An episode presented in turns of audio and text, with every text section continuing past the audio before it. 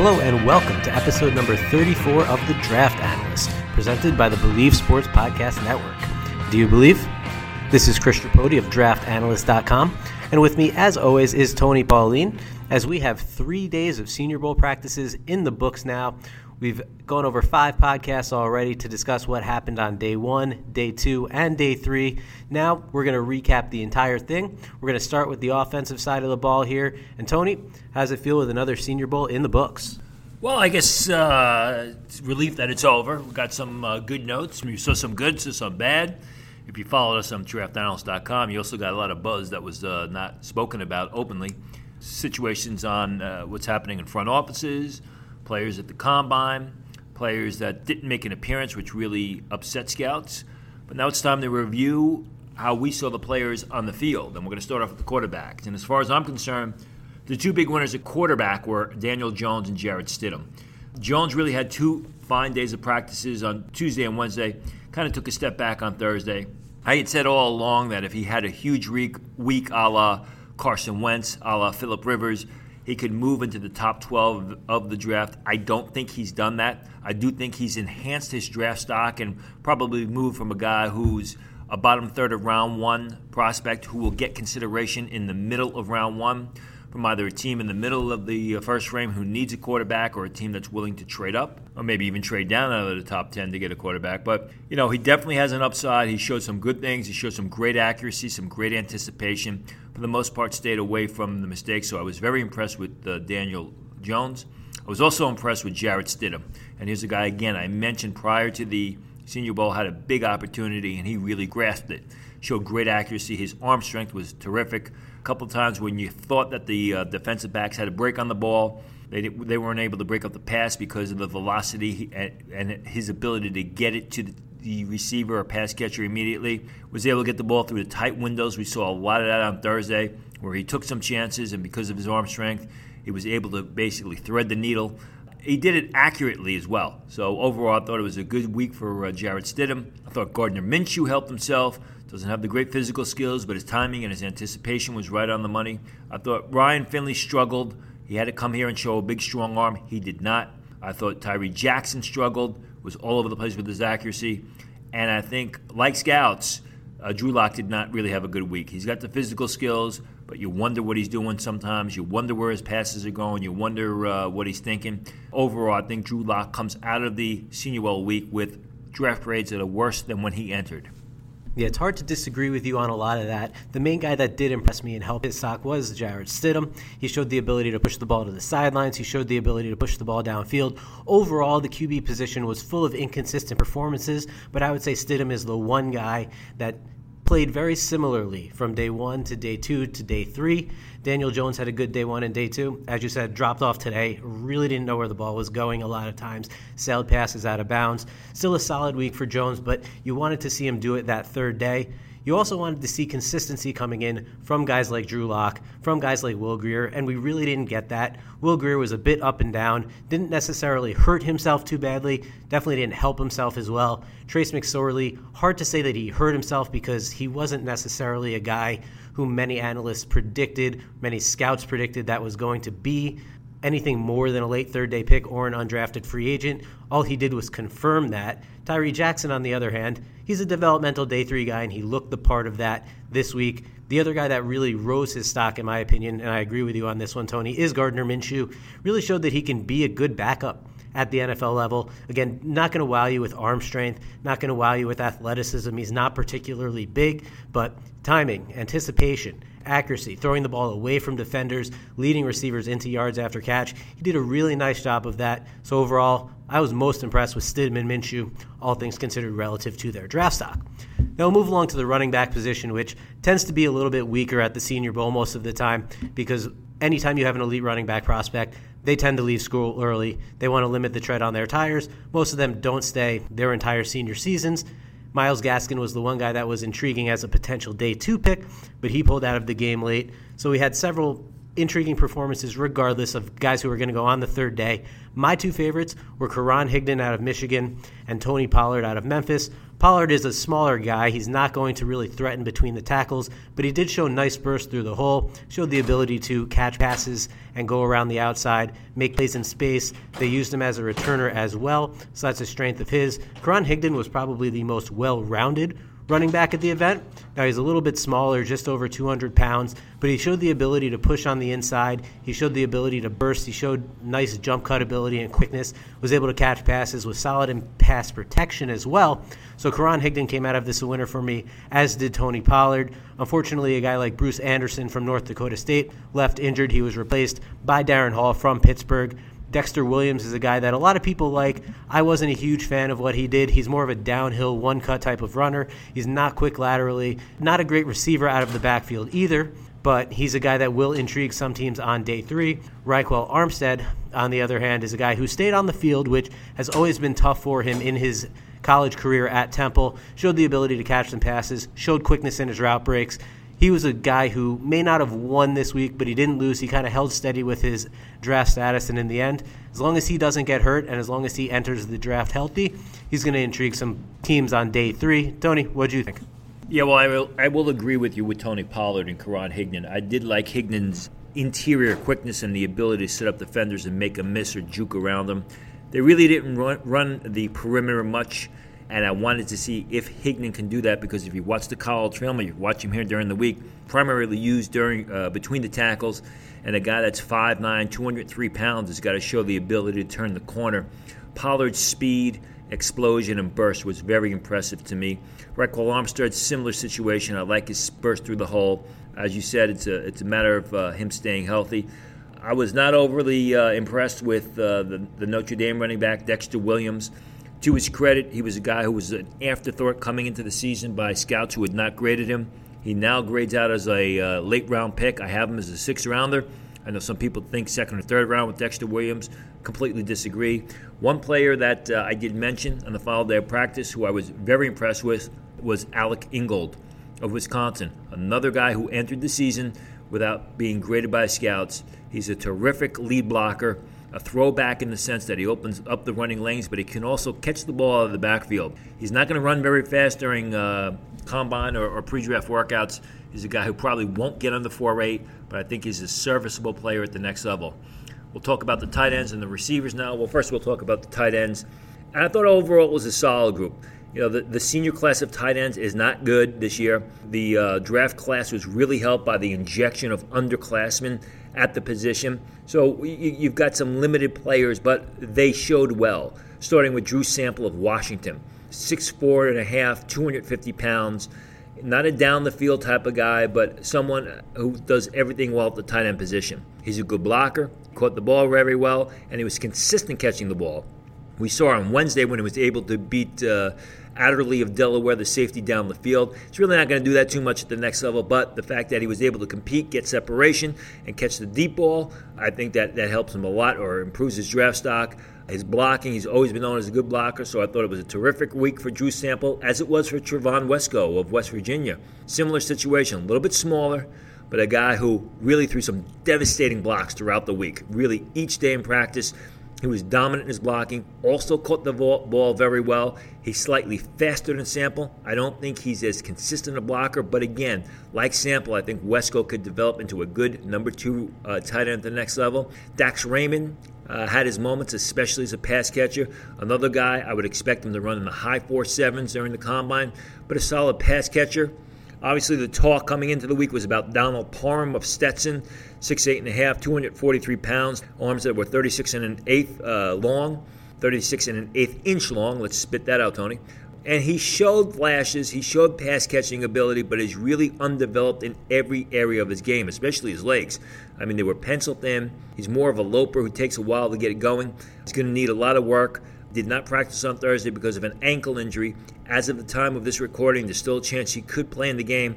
With Parham, I think you're looking at a practice squad prospect, someone that you're going to have to develop his game and his body over the next two years before he's ready to step on an NFL field. Yeah, Parham was a very intriguing guy moving in, just simply because he's 6'8 and he is a, is pretty athletic. But again, as you mentioned, long strides, takes a while to get going. Does have that built up speed though, but unless he's running up the seam, catching passes 30 yards down the field, it's going to be very difficult for him to to make an impact on deep balls down the field to really show off his speed. Two guys you didn't mention, Josh Josh Oliver from San Jose State had a solid week. Was kind of beat out on his own team by guys like Trevon Wesco, by guys like Dax Raymond. Those guys looked a little bit better than Josh Oliver. Decent athlete, decent pass catcher, decent blocker kind of guy that doesn't necessarily stand out in any one aspect of the game, but can perform in a lot of different areas. Tommy Sweeney from Boston College, similar player, a little bit slower, a little bit less athletic, but good hands, solid blocker, another day three type of player that we're going to look at here at the tight end position, which, again, the Senior Bowl this year was full of the day three prospects. As you mentioned, the underclassmen are really going to carry this tight end class, which, as we've reported in the past, is really going to be in high demand considering the state of the position at the NFL level. Now we'll move on to the other pass catchers at the wide receiver position, and you have to start at the top with Deebo Samuel. He was hands down the best wide receiver in attendance at the Senior Bowl. His acceleration, his quickness, his route running, his strength at the catch point, he really made an impression and really took every single corner that attempted to cover him and really took them to school. Really showed them that he is the class of the skill position players here, not just the wide receivers, every single skill position. Deebo Samuel was the number one guy. Now, a couple guys that did impress that weren't expected to, as we all knew that Deebo Samuel was going to be the top guy. Penny Hart out of Georgia State. He's small, he's 5'8, 180, but he's extremely quick. His route breaks, it's very difficult to stay with him out of his stem. He's going to get open. Problem is, he has a very small catch radius. If you sail passes on him, which frankly all of his quarterbacks did this week, he's going to have trouble catching them. He's going to have trouble reaching up over his head and making those plays. He was better than teammate Andy Isabella, however, who showed out on Tuesday. Really good route runner, excellent breaks, excellent cuts, can string multiple cuts together to get open. But unfortunately, his hands were an issue. He dropped several passes. He did measure in with small hands. I think he was about eight and a half hand size here. So that's a definite concern with Isabella uh, as is his deep speed. He was able to be used on reverses, he was used on screens. They tried to get the ball in his hands as an open field runner early in the week, but they went away from that later in the week and focused more on getting the ball to Penny Hart on the, in the short field. Another guy who impressed, really impressed, was Terry McLaurin from Ohio State, guy who's been buried on the Buckeyes depth chart for much of his career behind higher caliber recruits and guys who were going to be drafted on the first two days. But McLaurin made his own case to slide into the end of day two. Really good route runner, subtle moves in and out of his routes to get open. Every single day of practice, he was leading probably his entire team in catches. He was producing. Every single quarterback seemed comfortable throwing him the ball. He was able to get open at will against every corner there. He was an extremely impressive player.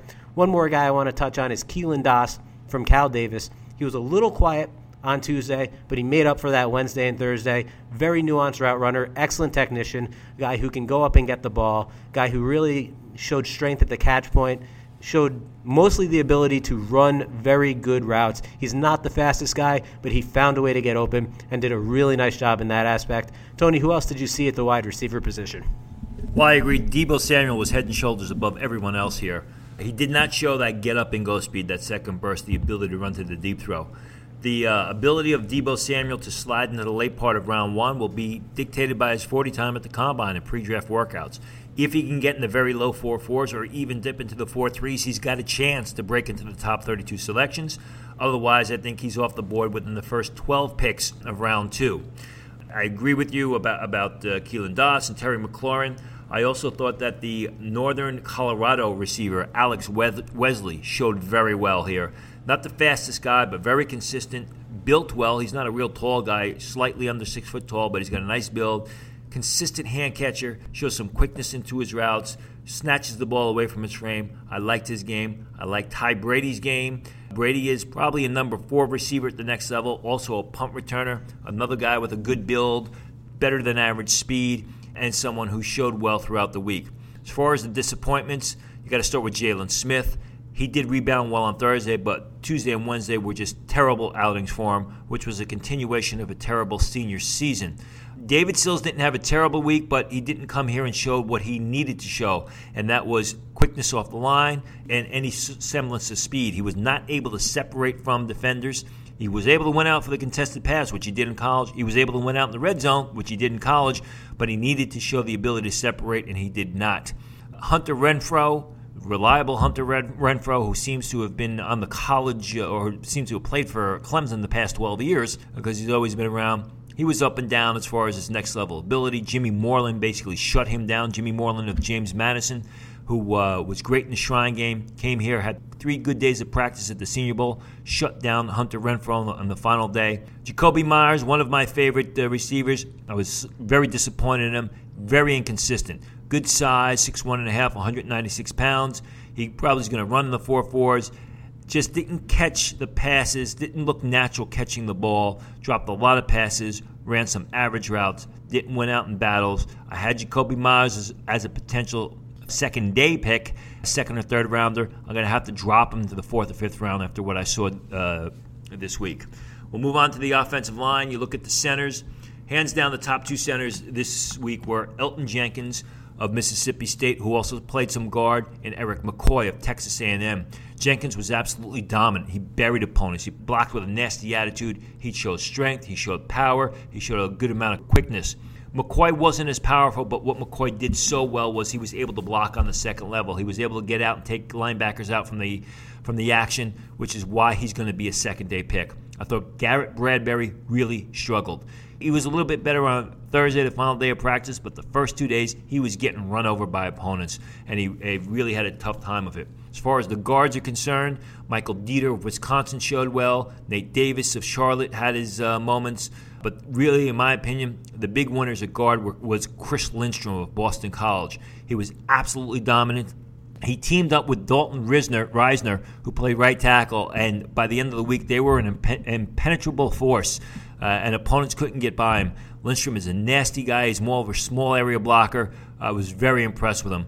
Ben Powers had his moments when he was able to square up into uh, defenders and take them from the action. Beau Benzschawel, I thought, uh, struggled. Dru Samia of Oklahoma, I thought he struggled.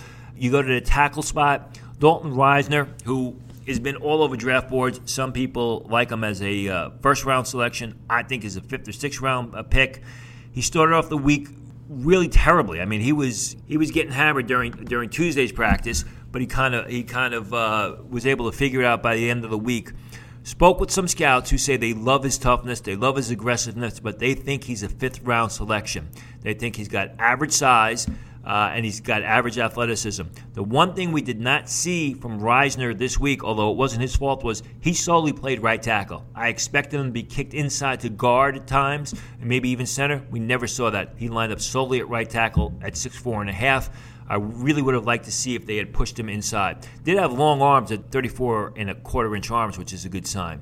Uh, Chuma Edoga of uh, USC was spectacular at left tackle. He's a guy who had a had a so-so uh, senior campaign, but he was great here. Great footwork off the edge, great lateral agility, covered a lot of area, shut down everyone in pass protection, no doubt about it. Played some right tackle, kind of struggled at run blo- uh, as a run blocker, but I think he opened some eyes with his uh, ability in pass protection. There are some questions about potential personality issues. I'll leave it at that which may cause some red flags uh, during the combine, but he definitely established himself here as someone on film that teams are going to like. Tytus Howard, we spoke about him after the first practice on Tuesday. He was fantastic. Quick, athletic, moved very well, really handled Montez Sweat for most of the day and everyone that was thrown at him. Kind of seemed to tail off at the end by the end of the week, but some of these guys are worn down. I thought Kaleb McGary was one guy who got better as the week went on. Solely played right tackle. He's dominant. He's strong. He was throwing the defenders to the ground. Really blocks down well on them. Probably the biggest winner from the offensive tackle class would be Andre Dillard. Lined up primarily at left tackle, has the best footwork of any offensive lineman that was here. Really, some of the best footwork I've seen from any left tackle at the Senior Bowl, and I've been to every practice since 2000. He's quick off the edge very fluid, very smooth, a great technician, bends his knees, stays square, makes exceptional use of his hands. Dillard's a guy who I graded as a third rounder coming into the week. I think right now he's going to go off the board, the top 12 selections of round two. I wouldn't be surprised if he slides into the very late part of round one. Finally, Dennis Daley of South Carolina struggled. He's a guy who I graded as a late third, early fourth rounder, as did scouts really did not play with any knee bend, didn't show much athleticism, was constantly exploited throughout the week, and really finished off Senior Bowl practices on a bad note on Thursday. And that's all we've got for you on the 34th episode of The Draft Analysts, presented by the Believe Sports Podcast Network. Do you believe? If you're enjoying the show, please support us by subscribing via Google Play, iTunes, Stitcher, or any of the major podcast platforms. You can leave us a rating and a review. And you can also ask questions in your review for us to handle on the show. You can also tweet us at Chris Tripodi, at Tony Pauline, at Draft Analyst One, and at Believe Podcast to get in touch with the show as well. We'll be back with the show breaking down the defensive prospects that we saw. But for now, on behalf of Tony Pauline, this is Chris Tripodi, and we'll talk to you soon.